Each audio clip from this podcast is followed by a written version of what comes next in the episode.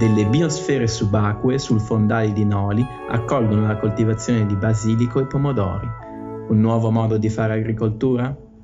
Ciao a tutti, io sono Paolo e oggi vi parlerò di Nemo's Garden, come coltivare piante sott'acqua.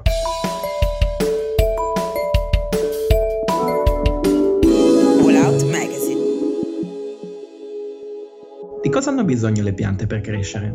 Po' d'acqua, luce, ossigeno, una buona temperatura e non essere distrutte da parassiti, animali o dal vento. Un luogo in cui trovare tutto questo? È sotto il mare. Nemo's Garden è un progetto di coltivazione alternativo subacqueo che riesce ad essere autosostenibile. Vediamo come. Tra il 2012 e il 2013 Sergio Gamberini e il suo gruppo di produzione di equipaggiamento per immersioni Ocean Reef, che è fondato a Genova ma ha sede in California ora, decidono di abbinare alla loro passione per l'immersione quella del giardinaggio.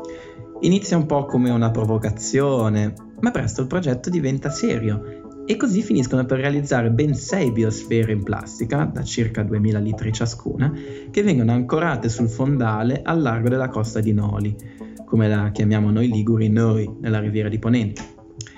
Dentro a questo iniziano a coltivare piante di vario tipo, dal basilico, l'insalata, i pomodori, le orchidee, le fragole, la soia, i fagioli e molte altre. Si accorgono che le piantagioni rendono bene e che la qualità delle piante è ottima. Il contenuto medio di oli essenziali è persino più alto della norma. In poco tempo Nemos Garden acquisisce anche notorietà e sbarca persino all'Expo 2015 di Milano. Ma come funziona Nemo's Garden? Le biosfere creano al loro interno una bolla d'aria che consente la crescita delle piante e l'azione degli operatori, i quali si danno a un giardinaggio in tutta la sub con il corpo per metà immerso in acqua. La vera chiave di volta sta nel fatto che tali biosfere costituiscono dei sistemi chiusi, sistemi chiusi eccellenti, che non hanno bisogno di alcun impiego di energia quindi. La temperatura sul fondale marino è buona per la coltivazione ed è pressoché costante. Inoltre, all'interno delle biosfere è leggermente maggiore, creando un favorevole effetto serra. Grazie a questo piccolo gap, l'acqua del mare evapora, desalinizzandosi, e poi ricondensa sulle pareti interne della biosfera, specialmente di notte quando la temperatura cala lievemente.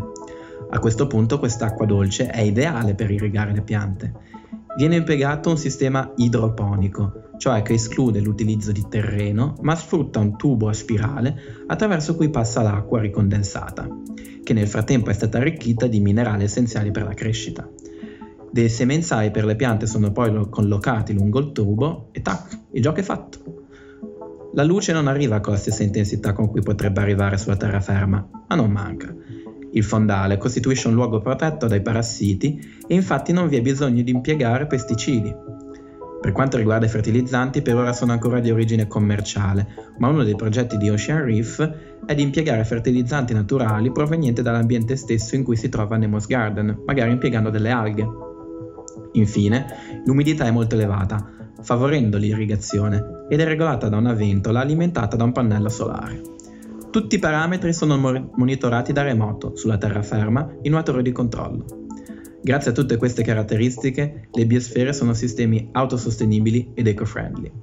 Hanno infatti dato idee per l'ecoturismo, l'allevamento di pesci e frutti di mare, la ricerca scientifica, il monitoraggio, il monitoraggio ambientale ed ha attratto anche l'interesse di aziende farmaceutiche stuzzicate dalle novità botaniche che potrebbero essere impiegate per realizzare nuovi prodotti. Restano ovviamente dubbi su quanto possa essere sostenibile economicamente come sistema alternativo all'agricoltura classica.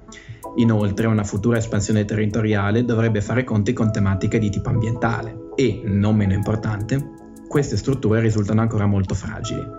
Nell'autunno del 2018, infatti, purtroppo una tempesta ha innalzato drammaticamente il livello dell'acqua dentro le biosfere, sommergendo e distruggendo tutte le coltivazioni. Ocean Reef non si è data per vinta e ha rilanciato il progetto cercando di renderlo ancora più sicuro. Inoltre ha esteso anche collaborazioni con l'Università di Genova. Ah, e per chi volesse, tramite il sito di Nemo's Garden è anche possibile contribuire con donazioni. La questione rimane, si tratta solo di un'idea ingegnosa e figa, ma solo di nicchia? O potrebbe rappresentare un modello per una vera alternativa all'agricoltura tradizionale? Se il mio articolo ti è interessato, trovi il mio indirizzo email in fondo a questo. Mi interessa la tua opinione.